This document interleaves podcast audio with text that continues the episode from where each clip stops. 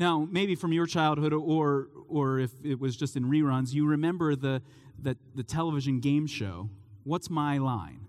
You had a, a panelist of celebrities who asked yes or no questions, sort of playing a, a version of 20 questions to guess the line of work. What's my line of work? What's my vocation of a contestant?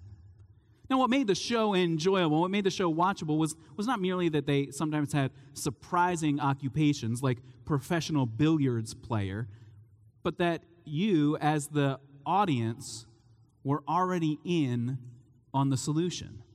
Because when the person walked out onto the stage, was presented to the, the live audience and presented to the audience at home what the person's job was. It came up on the screen. And so you get to hear the questions asked, and the ones that are just totally absurd cause a chuckle for you. Or as they're getting close, you're realizing you're, you're almost there. You've almost figured it out. Well, that's really where we are as we jump into John's gospel. We're, we're at the point where the question is being forced upon the crowds, upon the people who have heard about Jesus, those that have seen his miracles. Who is this man? Who is Jesus?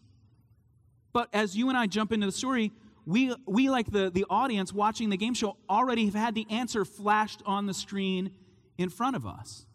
And, and, and, you can go home later today and, and read through these opening chapters of John's gospel. But, but, it, but if, you, if you read in them, then what we've already been told, what is Jesus' line? What's his vocation? What's his line of work? Why did he come?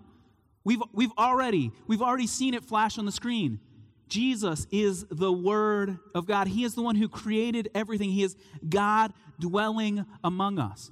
He is the Lamb of God, the Son of God, the King of Israel, the Christ, the Savior of the world, the Holy One of the Lord. And that's just the first six chapters of John's Gospel. You and I are already told who He is. And so now, as we step in to hear the confrontation, to hear people challenge His identity, to, to wonder who He is, why He has come, you and I, you and I, like the, the audience, can feel the anxiety of, oh, you're so close, you're almost there, you've almost got the right answer. But we're not just a studio audience. We're those meant to answer that question for ourselves. Who is this Christ? Now, what's my line? Came on television in the 1950s. The grand prize was $50. $50. There's a lot more on the line today. This is life and death, your eternal destiny. Who is Jesus? What's his line of work? What's his purpose? Why is he here? And so, listen as I read. We'll, we'll get through the first 24 verses of this chapter today, but I'm going to start just by reading the first nine. John chapter 7, verses 1 through 9. After this, okay, you need to know what just came in chapters 5 and 6. Jesus healed a man. There was controversy because he did it on the Sabbath. Jesus fed the thousands. And yet, despite these great miracles, people have already abandoned Jesus. Look back at verse 66 of chapter 6. And maybe that's a should have been an omen as they were writing down the verse numbers. If you are a verse that's 666, it's, it's going to be a bad one. From this time, many of his disciples turned back and no longer followed him. That's where we are in the gospel. Jesus is already being abandoned.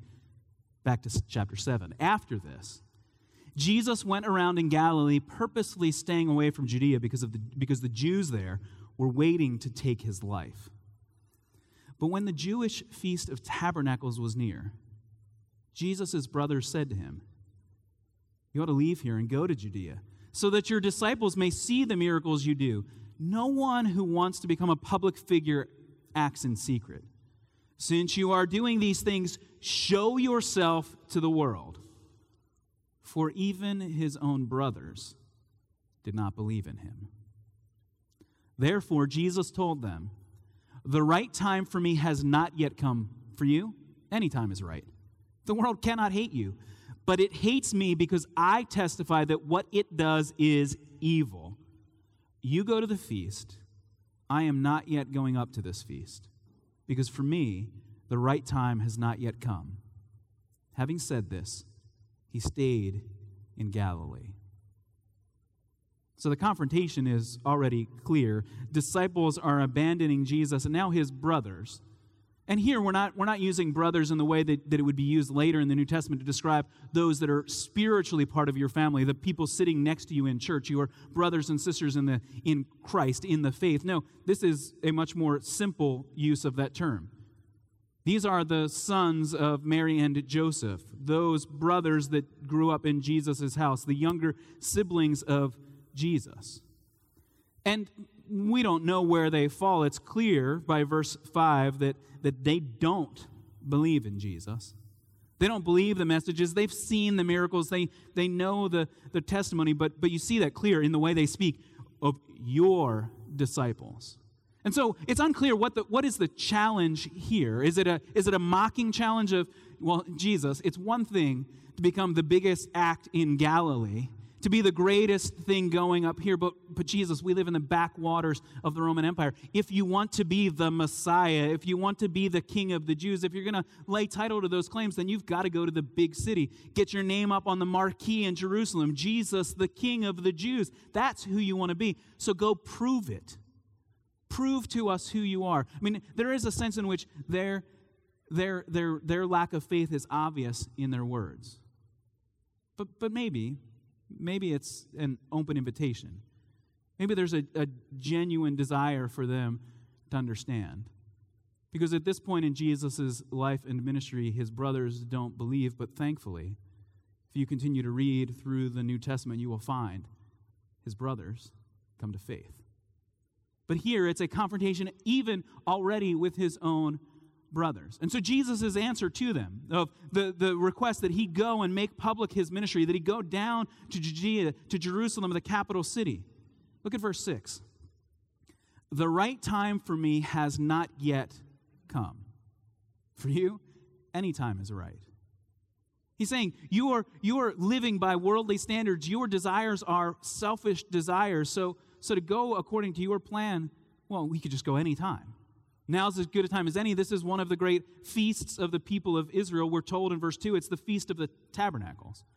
One of the three great feasts in the year in which the Jews were required to, to go as pilgrims to Jerusalem. There they would set up booths, tents, little shelters, the tabernacles.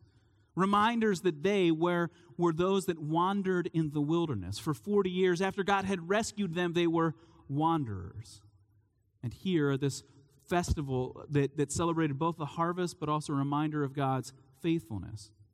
Would be a time in which the city would, would be overflowing with religious pilgrims. And so, so now, now, according to, a, to an earthly calendar, would be the right time. But Jesus says, But I'm, I'm not working on your calendar. I'm here to do the will of the Father, we'll see. And he says, he says to them, it's, it's clear then that this confrontation is, is, is big between Jesus and his brothers. He says, The world cannot hate you because you are part of the world. Your way of thinking, if, if you are one who is un, in unbelief, then, then you are just part of the world. You're living according to the patterns of this world. And Jesus says, But the world, it hates me. Look, look at verse 7. Why? Why is Jesus hated? Because I testify that what the world does is evil. All right, as we wrestle with that big question, who is Jesus? This isn't the, the sort of happy go lucky, skipping down the roads of Galilee kind of Jesus that comes alongside with, with all smiles and sweetness. A Jesus, see, see, you and I might, might want this to be the, the Jesus of our imaginations.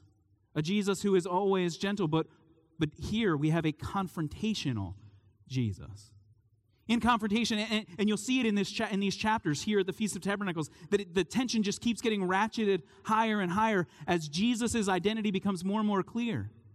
Because Jesus is here to bring judgment to the world, He is condemning the world for its sinfulness.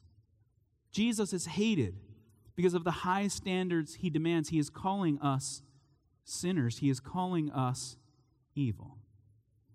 So He tells His brothers, You go to the feast. I'm not yet going. The time is not right. But now let's look at verse 10 because while Jesus in verse 9 stays in Galilee, in verse 10, everything changes. So let's continue reading. This is John chapter 7, verse 10.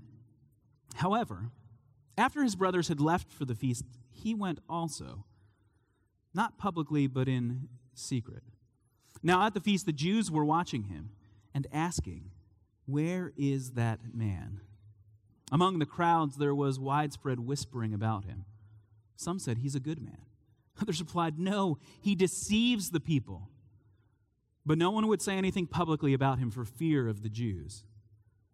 Not until halfway through the feast did Jesus go up to the temple courts and begin to teach. The Jews were amazed and asked, How did this man get such learning without having studied?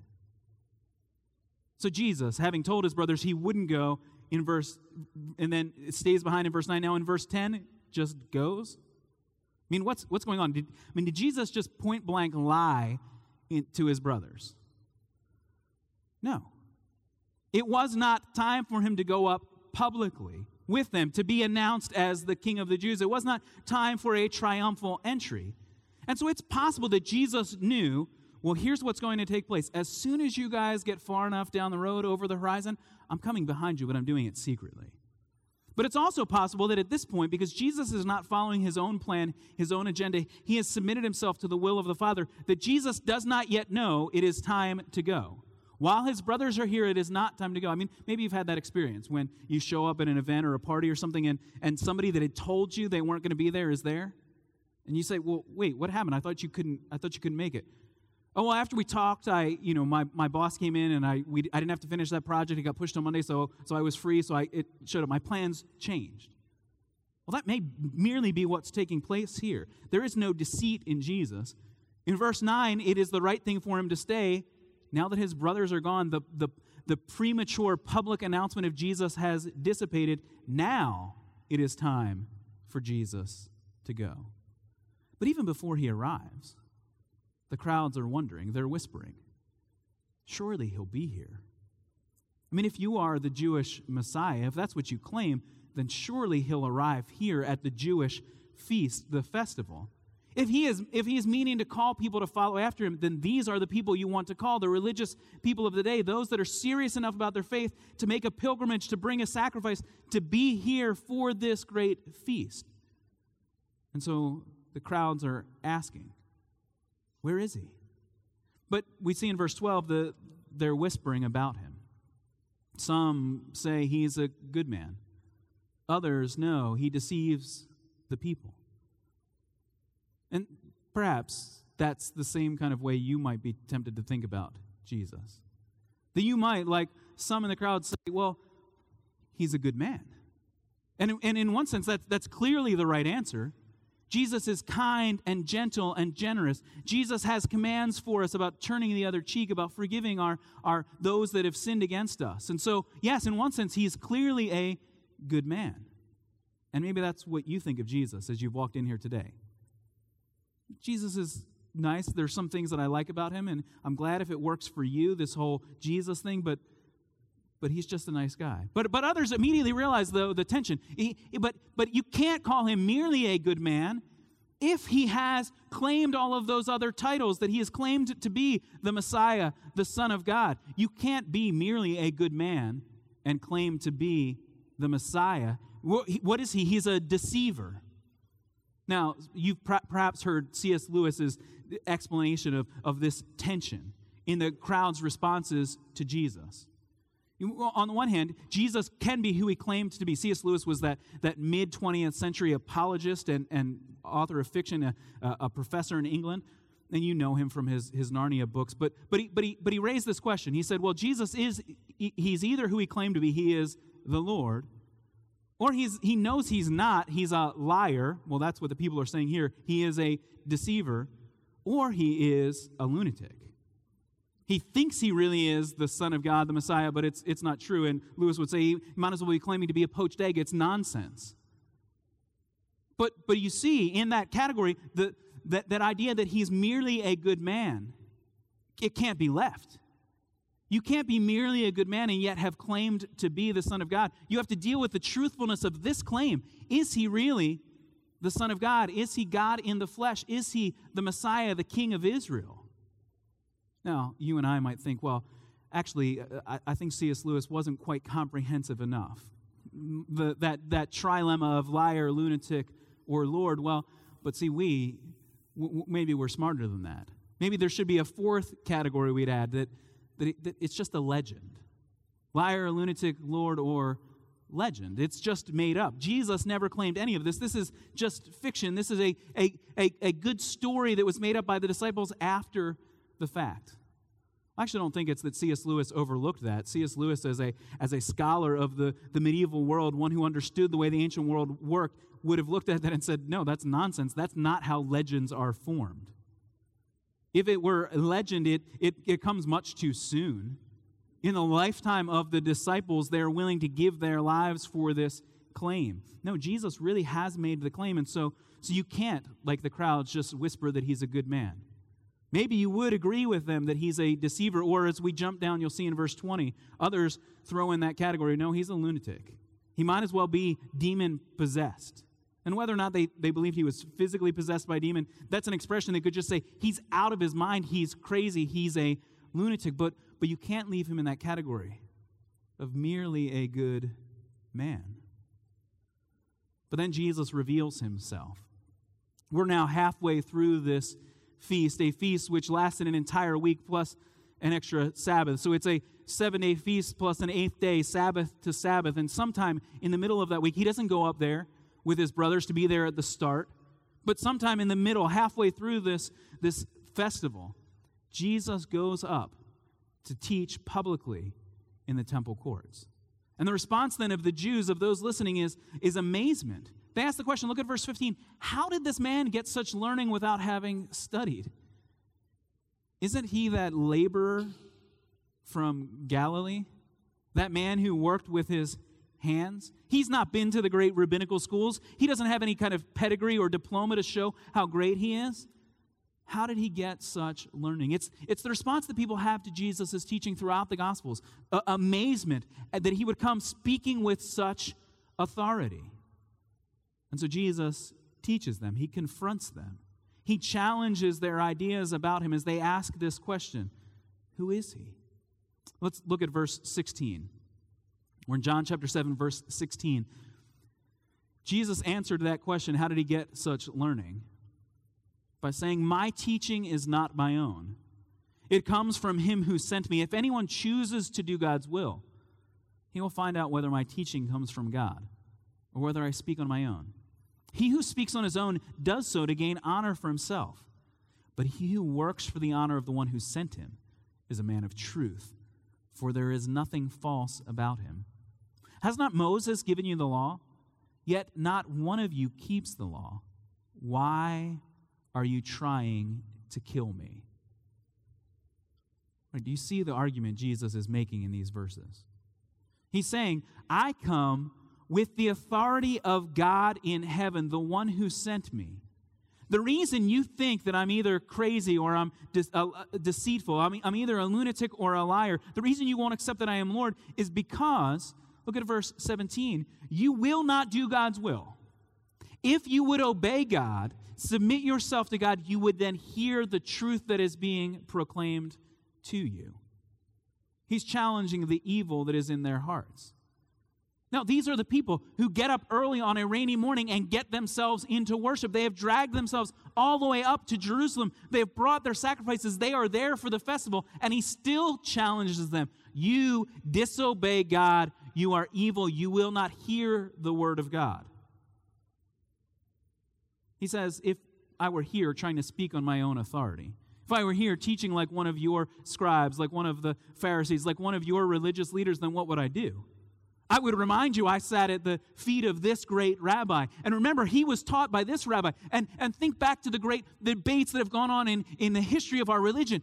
This man versus this. And I side with this argument. That's what Jesus would have done if he were coming based on his own pedigree, revealing his own diploma. He would have had to say, Look at how great I am. Because in the end, the truthfulness of what he's saying would depend on whether or not people believed it. He would have, he would have had to justify himself to them. That's what he's that's his argument in verse 18. He who speaks on his own does so to gain honor for himself. It's the argument his brothers were making at the beginning of the chapter. If you want people to follow you, if you want to be publicly recognized, get out there and make yourself known. But Jesus says, I'm not here to gain your approval. No, he who works for the honor of the one who sent him is a man of truth. Jesus comes with truth from God, whether or not people will accept it. So you don't sit in judgment over Jesus today. Your question, even as we've raised that, that, that dilemma for you of who is he? No, he comes with the truth. You have to choose to rebel against that or submit to it. Your response doesn't change its truthfulness. Jesus is claiming to be the representative of God who speaks truth, who comes without falsehood. He's saying to them, You want to talk about the law, the commands that come from God. That's verse 19. Has not Moses given you the law? Yet not one of you keeps the law. Why are you trying to kill me? Okay, now, did that feel like it just comes out of left field? Jesus, what are you talking about? Which is actually the response the people give in verse 20. You're demon possessed, the crowd answered. Who's trying to kill you? Look around, Jesus. I don't see any knives. I don't see any swords. I don't see any threat to your life. What are you talking about? But we were, we were told back in, in verse 1 of our chapter that the Jews were waiting to take his life. I mean, Jesus is not making this up. Jesus is saying, I'm not willing to talk about, about the mere surface kinds of questions. I'm going to get down to the root of it. On whose authority do I come? And what will your response be? In your heart, you want this over with. You want me dead. And it was clear that they were, they were out to kill him. Actually, flip back with me to chapter 5. Jesus in chapter 5 healed a man in Jerusalem, but it was on the Sabbath day, the day set apart as holy to the Lord for worship of the Lord. You weren't supposed to work. And so the people say, Jesus, healing equals work, therefore you broke the law of God. And chapter 5 will actually be the context for the continuing argument of Jesus in, in chapter 7. But the people in chapter 5 realize what Jesus is doing when he declares himself to have authority over the Sabbath, to have to be the one who can give the law of God. He's claiming something pretty significant. And so look at verse 18 of John chapter 5, where Jesus claims to be doing the work of the Father in heaven. And in John 5 18, we read this response For this reason, the Jews tried all the harder to kill him. Not only was he breaking in the Sabbath, he was even calling God his own Father, making himself equal with God. Here we're getting to it. This is really the issue, right? He can't be merely a good man and make the claim to be God himself. But that's what Jesus has done. That's what the confrontation in chapter 7 and 8 is about. Who is Jesus who comes. And so he throws the question at them. He's going to he's ratcheting up the argument. He's not merely going to going to dance around the issue. He's going to get right to the heart of it. Why are you trying to kill me? Essentially, he's asking you today, why will you not submit yourself to my authority? I am the Son of God standing in your midst. I have authority over the law of God. I come speaking the very words of God. You claim to obey God's law. That's what he says to the religious leaders. You say, you say, Jesus, you broke number four. Keep the Sabbath. You broke it. Therefore, you don't have to be listened to anymore. You've already broken the law. But he says, well, you want to talk about law? You're ready to, you're ready to kill me. I'm pretty sure that is one of the laws as well. And, and the irony of this chapter is those who claim to, to have the law on their side, the religious leaders in Jerusalem, are actually those that now stand condemned by that very law. But that's the very purpose for which God's law was given to us. God's moral commands, those Ten Commandments, are held up in front of us like a mirror so that we see our own sinfulness and brokenness. And yet the people are using that to exalt themselves. Why are you trying to kill me? But you're a lunatic. Look at verse 20. Jesus, you're demon possessed. Who's trying to kill you? And so let's finish this section by reading again at verse 21. Jesus said to them, I did one miracle, and you're all astonished. Yet because Moses gave you circumcision, though actually it did not come from Moses but from the patriarchs, You circumcise a child on the Sabbath. Now, if a child can be circumcised on the Sabbath so that the law of Moses may not be broken, why are you angry with me for healing the whole man on the Sabbath? Stop judging by mere appearances and make a right judgment. All right, now we're back in chapter 5, that argument from the last time Jesus was in Jerusalem. He healed the man. The problem is, Jesus, did you check the calendar? It's the Sabbath. You can't heal on the Sabbath. Well, Jesus shows them the foolishness of their argument. He is the Lord of the Sabbath. They are misunderstanding its purpose. But even the law of the people allowed a boy to be circumcised on the Sabbath. If he was, he was meant to be, and, and maybe this isn't as familiar to us if, if you didn't grow up in a Jewish home, but on the eighth day, the child is to be circumcised. So if a child is born on the Sabbath, because that work, moms, has to take place when the baby arrives, you don't get to pick the date if the baby is born on the Sabbath and you count that as day one, then you count to the eighth day, it is the next Sabbath day. Therefore, you circumcise the child on the Sabbath day. The rabbi has to show up, has to do his work on the Sabbath. We all agree that that work is meant to be done on the Sabbath. That work of bringing a child into the covenant, of bringing him toward the place of, of wholeness in his relationship with God. And Jesus even makes the argument, but don't you see, it's because, well, Moses gave you the law, but remember, God gave hundreds of years before circumcision as the sign to the patriarchs, to Abraham. That law, if we're, if we're trying to figure out, well, how do, we, how do we apply both of these laws? Clearly, the sign of circumcision is meant to be applied on the Sabbath day. If you understand that, then why? Why would you argue about me healing the whole man on the Sabbath? Not dealing with one tiny part of one tiny boy, but healing a whole man on the Sabbath. That's the work God has called Jesus to. He is saying, stop judging by mere appearances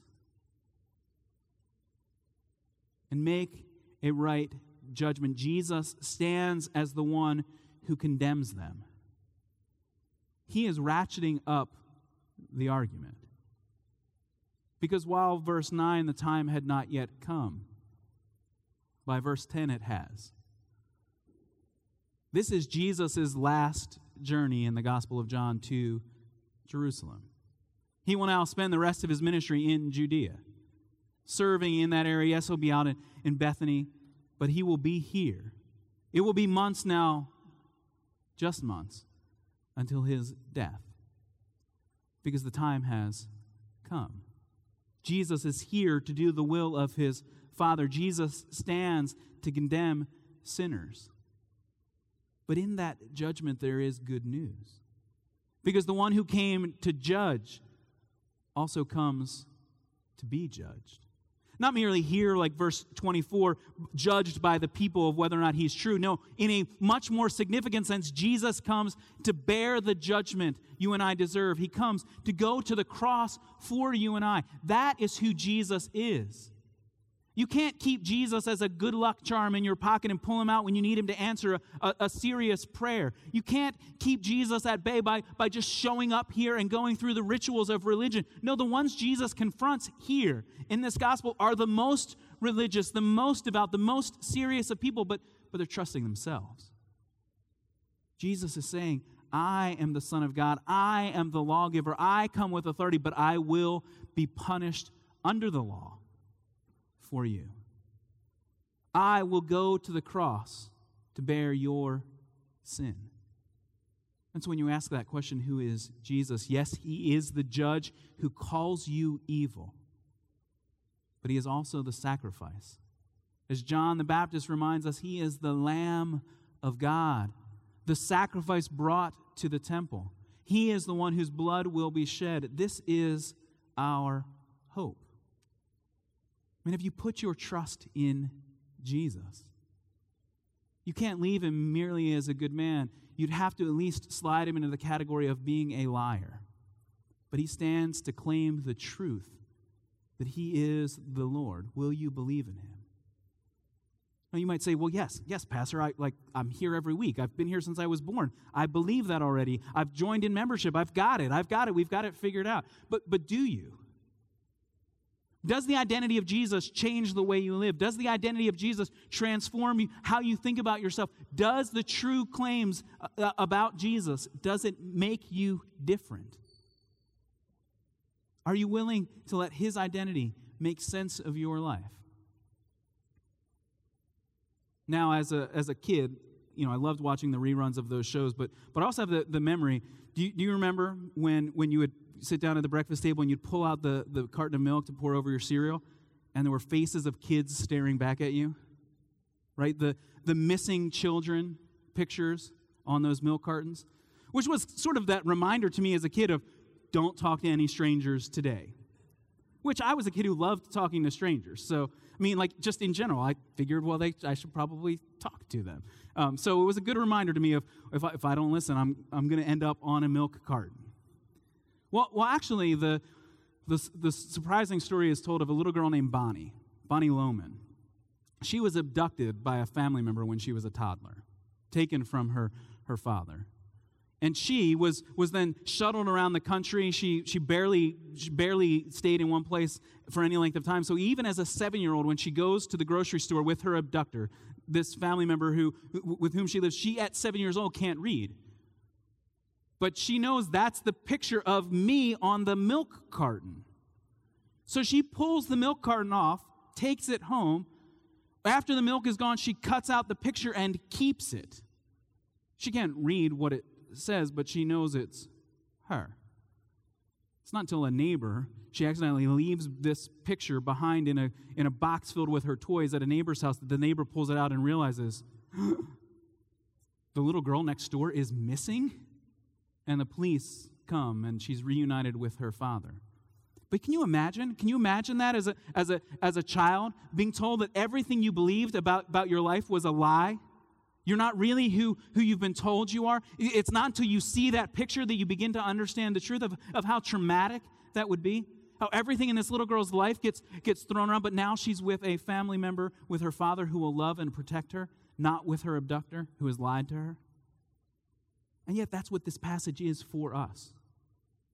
You, you and I see our faces there as those that are, that are guilty of sin those that have been living lives that, that are alive, those that have been living, living according to, to the world's standards, not following after God. And yet, the good news is when you and I look at that picture, when we are found by Christ, when He takes our place, Jesus is the one who is lost to sin, your sin and mine. Jesus gives Himself so that you and I can be found. When you and I come to Christ, then we find out who we are really meant to be.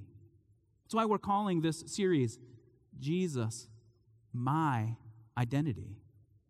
It's not enough for you to be able to answer that question who is Jesus? What's Jesus' line of work? Why did he come? It's not enough for you to be able to answer that in the abstract. And in an academic sense, you have to be able to answer that personally. Is Jesus my identity? Jesus, the Son of God, the Lamb of God, who gave his life for you now calls you to live a life of joy in finding forgiveness in Him. Let me pray that God would apply this gospel to our hearts. Father in heaven, we, we are comfortable listening to your word when it makes us feel comfortable. But Lord, there are times when your word confronts us with our sin that we are evil, that we are not following the ways of the Lord. And so I pray that as your Spirit has confronted us, we would find our hope and forgiveness in Jesus Christ. For those that wrestle with Jesus' identity, Lord, I pray that now you would give them spiritual eyes to see who Jesus is, to find their identity by coming to Christ and asking for forgiveness. That you would give them spiritual ears to hear the truth of the gospel as it's been proclaimed. That as they submit themselves to your authority that they would see your truth. Lord for those of us that have put our trust in jesus christ lord i pray that you would transform our hearts that you would make us love, uh, love you more that we would follow after you that we would find our identity in jesus christ